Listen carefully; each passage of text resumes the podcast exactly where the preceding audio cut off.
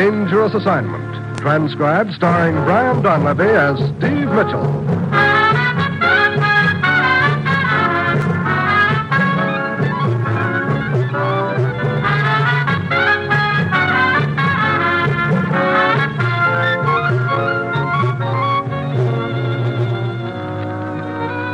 Yeah, danger is my assignment. I get sent to a lot of places I can't even pronounce. They all spell the same thing, though trouble. But when I walk into the commissioner's office, I don't realize this assignment's going to prove that sometimes the only way to catch the right guy is to chase the wrong one.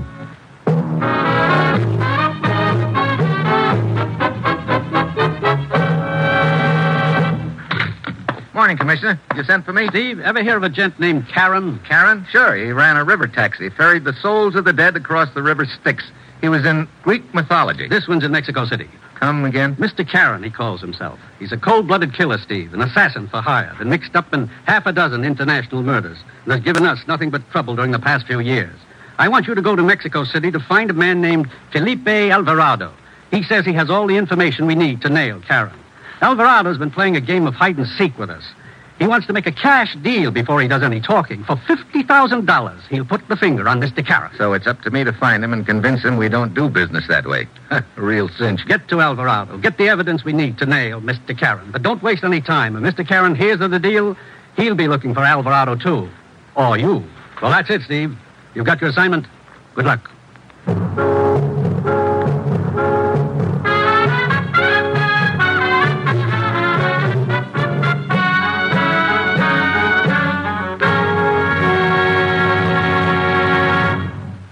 The National Broadcasting Company is presenting Dangerous Assignment, starring Brian Donlevy in the role of Steve Mitchell, colorful two fisted government agent.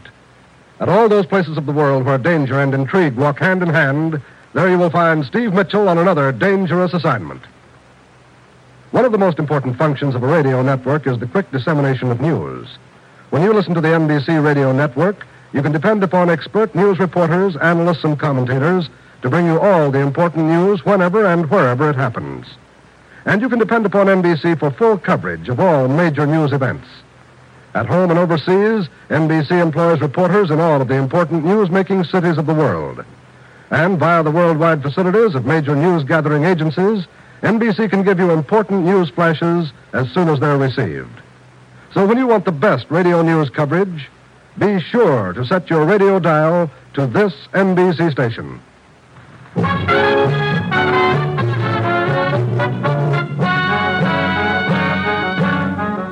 I've got my assignment. Get down to Mexico City and persuade a gent named Felipe Alvarado to hand over the evidence we need to grab off an international killer known as Mr. Charon. It's early Friday evening when my plane sets down and one of our boys, Jeff Sloan, meets me at the airport. We hop into his car and drive over to a quiet residential district on the outskirts of town. There's a house up ahead, Steve, left-hand side of the road. Hmm, some layout. You uh, sure he's the man we want, Jeff? Yeah, he's Felipe Alvarado, all right. When did you get a lead on this place? Just an hour ago. The local law's cooperating. They have men watching the villa. That one of them up ahead there under the trees? Yeah, let's check him.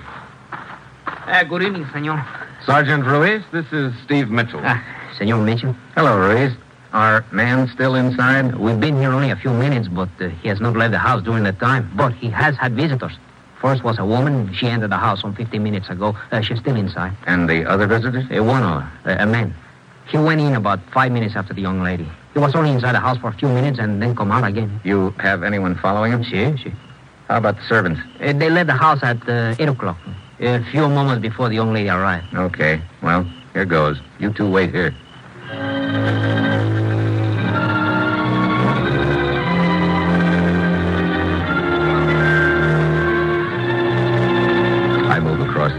Push open the heavy iron gates, hurry up the path to the front door of the villa, and I lean on the bell. No answer. I'm about to ring again when I notice the door is open just a crack. The center hall is dark and the house is quiet. Too quiet. At the foot of the curved staircase is a door, a thin sliver of light under it. Sitting at a desk in a tall, high-backed chair is a gent in a white suit. There's a surprised expression on his face, frozen there. He doesn't bat an eyelash. He can't. Steve, what is it? Looks like Mr. Charon beat us to it, Jeff. What? Holy smokes, it's Alvarado. Dead, all right, strangled. Cord wrapped around his neck. And look at the room, the shambles. Somebody gave this place a fast frisk. Including Alvarado. Look, his pocket's been turned inside out. The wallet's gone, too. Yeah, and probably whatever evidence he had on Mr. Charon is gone, too. Come on, let's have a look around. That lady visitor Ruiz mentioned must still be. Hey, wait a minute. What is it, Steve? Thought I heard a noise. Sounded like it came from. Yeah. Door to the next room is partially open. Hey. Oh, great. Oh, Steve, is she? No. She's coming around. Oh, You okay, miss? oh, my, my head. Take it easy now. Oh, my head. What? What happened? I was just going to ask you that. I was sitting there in the chair by the telephone. I heard someone come in. I started to get up and turn around. Something struck me on the side of the head. You didn't see who it was? No, it happened so quickly. Steve, look over there. The French windows are open. Killer could have gotten out that way. Killer? There's been a murder, miss. Senor Alvarado. Alvarado? Who is he? You don't know? Should I? Yeah, sort of. He happens to live here. Look, who are you, and what are you doing here? Oh, I am Maria Montalba. I came to the house to use the telephone to call the garage down the road. You see, my car is stalled not far away. The man of the house led me in here and then went into the next room. Oh, Alvarado had a visitor shortly after you arrived. Did you see him? No, Hear anything? nothing. Not even the door chimes? No, I do not recall. Door might have been unlocked, Steve. He could have just walked in. Yeah, and he also walked out that front door a few minutes later, according to Sergeant Ruiz. From the looks of things here, it would seem our killer made his escape through this room after slugging Miss Montalba, then ducked out those French windows. But Ruiz has a man in the garden. Yeah, it could have happened before Ruiz's man got there. Hey, stay here with the girl, Jeff. I'll have a look.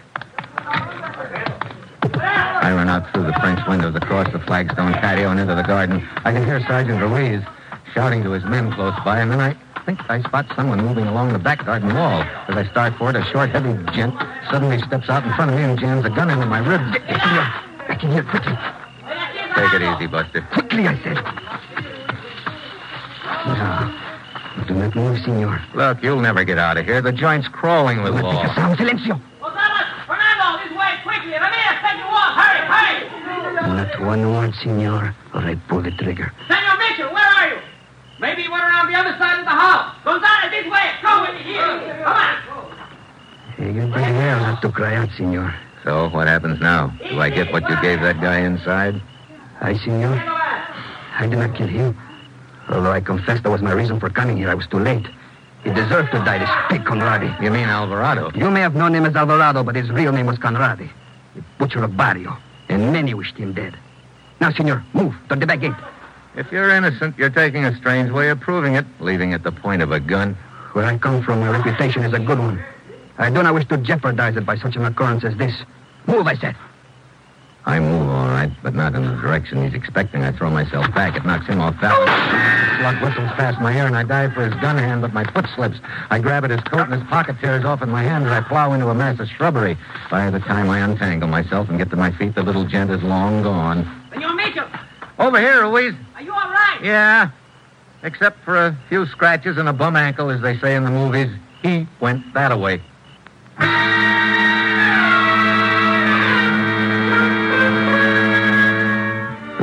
Ruiz off after him. I spot an envelope on the ground with the torn pocket. It's addressed to a Senor Vasquez in a South American city. I went back to the house, filling Jeff on what's happened and what I want him to do. Then I put in a call to police headquarters. Ten minutes later, a gray-haired, wiry little gent named Captain Estacio shows up, and I take him into the room where the dead man is. Yes, there's the great deal. Yet I would recognize him anywhere. This is Enrico Conradi. Otherwise known as the Butcher of Barrio, mm-hmm. who was he? An evil man, Senor Mitchell. A most evil man. One of the most hated men in South America. Eh, He was chief of detectives there many years ago. And if I remember correctly, there were more than a dozen attempts on his life during his administration. With so many people after his skin, he changed his name to Alvarado and came here. You know, Captain, this brings an interesting question to mind. Was this man killed as Alvarado or as Conradi? You mean, did the killer come here seeking only revenge, or was he after the evidence that would identify Mr. Charon? If the motive was revenge and only revenge, there's a chance the evidence we want is still around. Uh, still, look about you, senor. The room was searched. That is quite clear. Yeah, looks like it was Mr. Charon who did the job, all right. Uh, this uh, this evidence you seek, exactly what is it? I only wish I knew. It could be a photograph of Mr. Charon, some papers, a police file, probably. That would tie in with Conradi here, since he was once a cop. Oh, Captain Estacio. Si, senor. Phone call for you. Oh, thank you. I will be right back, senor Mitchell. You take care of that little job, Jeff? Yeah, Steve. The men from the garage brought back Miss Montalba's car a few minutes ago. Simple repair job, they said. How simple? Loose wiring. They said it could have been done on purpose. I see. Where's the girl now? Police matron's with her. Nothing turned up in the frisk.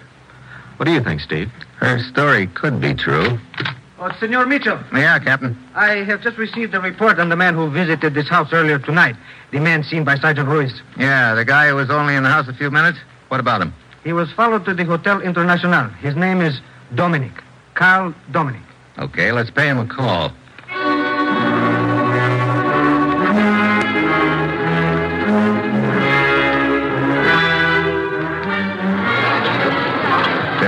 Later, Captain Estacio and I walk into the lobby of the Hotel International. The captain takes up a position near the elevators, and after I check with the clerk at the desk, I head up the stairs. Then, just as I reach the landing on the second floor, I catch a movement out of the corner of my eye. I duck, but not fast enough. A noose settles around my neck. Then it jerks tight. I claw at it, but it's no use. My head's pulled back, and I'm looking straight up into the ceiling light. It goes dimmer, dimmer. Then it goes out.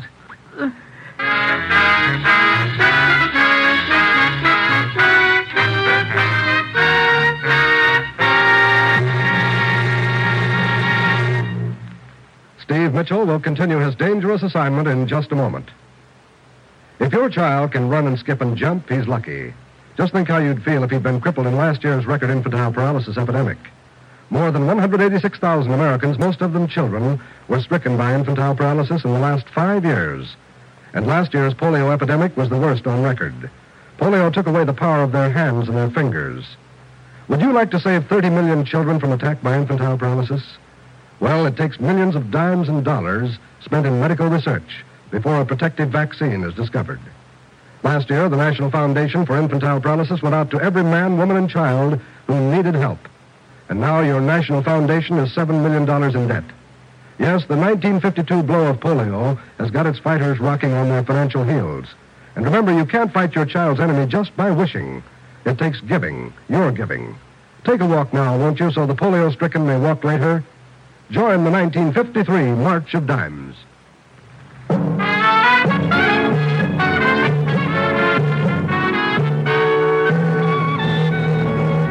Now back to Dangerous Assignment and Brian Donlevy as Steve Mitchell.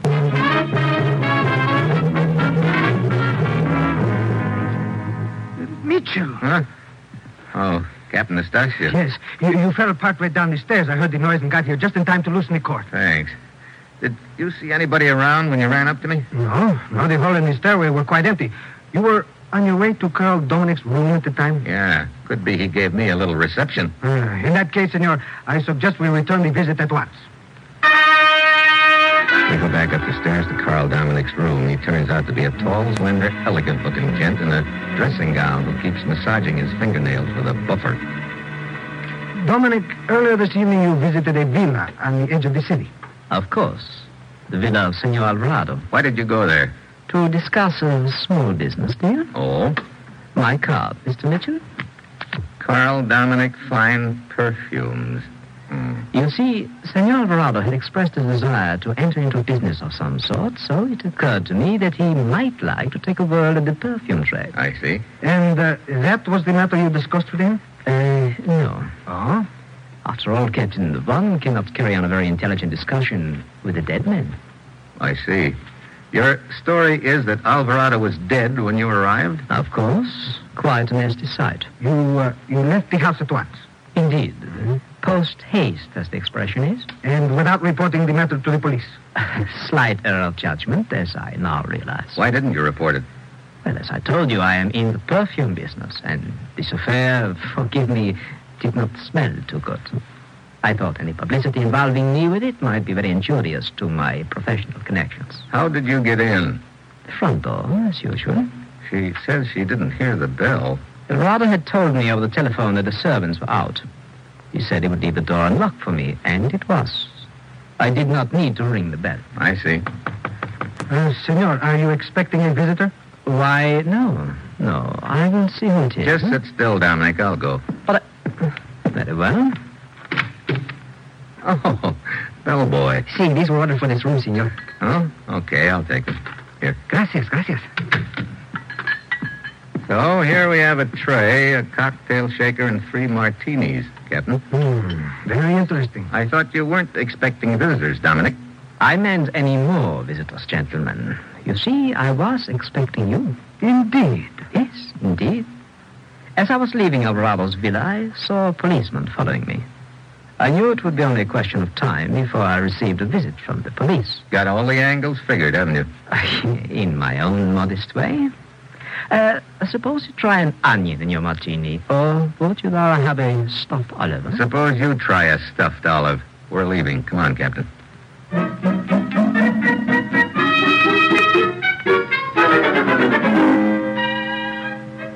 Most perplexing case, Mitchell. Yeah, this Dominic is a cool cookie, pretty sure of himself. He could have knocked off Conradi and grabbed the evidence. But who then hit the girl over the head and left by the guard? Could be the gent I ran into in the garden, Vasquez, or else the girl was lying about getting hit. Uh, that, of course, is a possibility also. Here's another thought. Maybe Dominic killed Conradi, then slugged Maria and opened the garden window to make it look like the killer left that way. But it seems to me if Dominic's the killer, he'd be long gone by now instead of pouring martinis for us in his hotel room.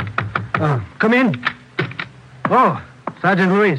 Senor Mitchell, uh, the man you encountered in the garden outside Conradi's villa. Vasquez, what about him? The letter you tore from his pocket that gave us his home address in South America. We investigated and have found he's a prominent citizen of the same city where the dead man Conradi used to be chief of police. Oh, From what we could find out, apparently there was a scandal involving Conradi and Vasquez's wife. I see, Captain.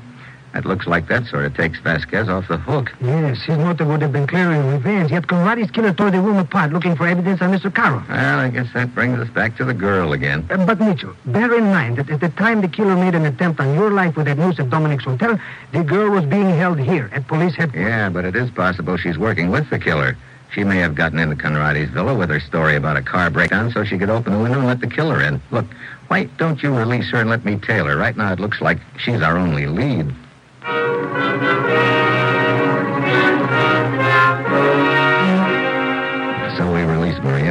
Block lead start after and it's a slim chance that the trail will lead anywhere. But right now I'm grabbing at anything which might possibly throw a little light on the deal, and suddenly I stop. A little light. Yeah, the little light I was staring at overhead when the noose was tightening around my neck. The deal begins to add up fast. I start walking again. Then all of a sudden I've got a feeling I'm being followed. I spot a shadow in the doorway across the street. I speed up, turn into an alley. Then I stop and hug the side of the building and wait.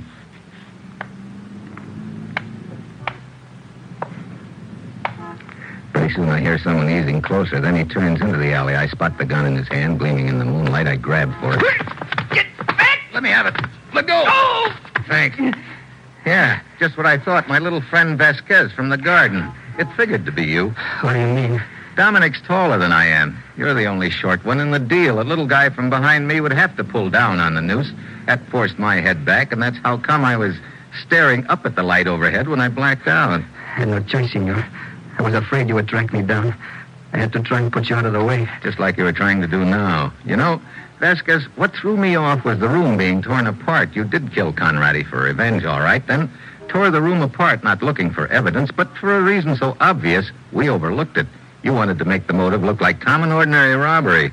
See. In the process, you removed some evidence I want, evidence that identifies an international killer known as Mr. Charon. I took only a few papers and some keys. What did you do with them? I Threw them in the bushes outside the walls of Conradi's villa. Take me to them. All right. It Doesn't matter anymore anyhow. To me, it does, believe me. Come, I will show you. It's about here, as I remember. See, over there, against the wall behind the large bushes. Yeah, I see the stuff. I got it. Some papers and keys. Hmm. You know, this key looks like one to a baggage locker. Five will get you ten. That's where the evidence is. Thank you very much for finding it. What? Dominic, Drop the gun, Mitchell. alias Mr. Charon, huh? Exactly. You went to kill Conradi, but found out somebody else had done your dirty work for you for another reason. Yes, your friend Vasquez. I realize he must have taken the evidence about me, and that is why I've been following him. And now you have been kind enough to find it for me. Yeah, mother's little helper. That's me. Drop the keys on the ground. huh? Okay. Good. Now, over against the wall, both of you. Bushes should hide your bodies very nicely. Move. Vasquez and I start into the bushes with Dominic behind us. I push back a large branch, and then I duck. Back over me and into Dominic. The slug hits Vasquez. I hack at Dominic's wrist, and his gun goes flying, and he spins around. I lunge at him and shove hard. He goes back into the wall. That'll take a little starch out of you. Oh, my head! Well, after all, Dominic, you had me up against a stone wall all through the deal, so I just returned the compliment the hard way.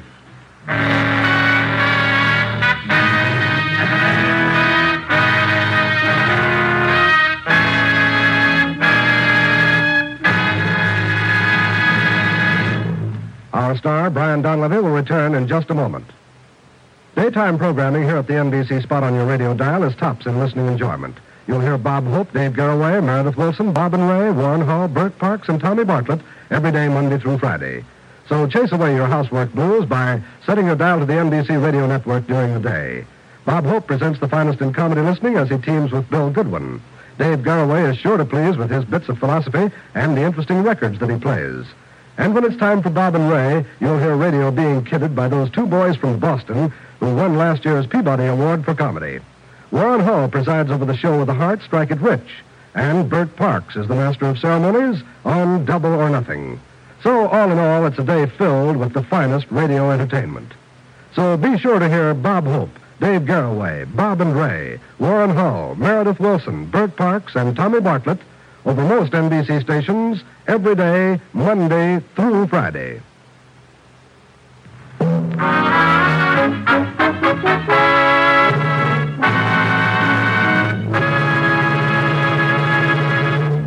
Next week, Greece. A three way chase. The guy in the front, the guy behind, and me. Right in the middle. That will be Steve Mitchell's dangerous assignment next week.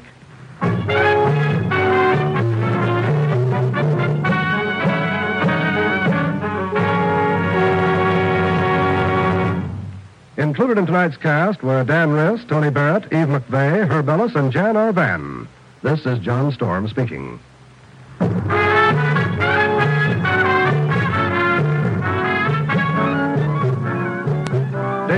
Assignment, starring Brian Donlevy in the role of Steve Mitchell, with Herb Butterfield as the commissioner, is written by Bob Ryf and Adrian Gendot and is directed by Bill Karn. Be with us again next week at this same time when Brian Donlevy, starring in the role of Steve Mitchell, will embark on another transcribed Dangerous Assignment. Tomorrow, hear both Father Knows Best and Truth or Consequences on NBC.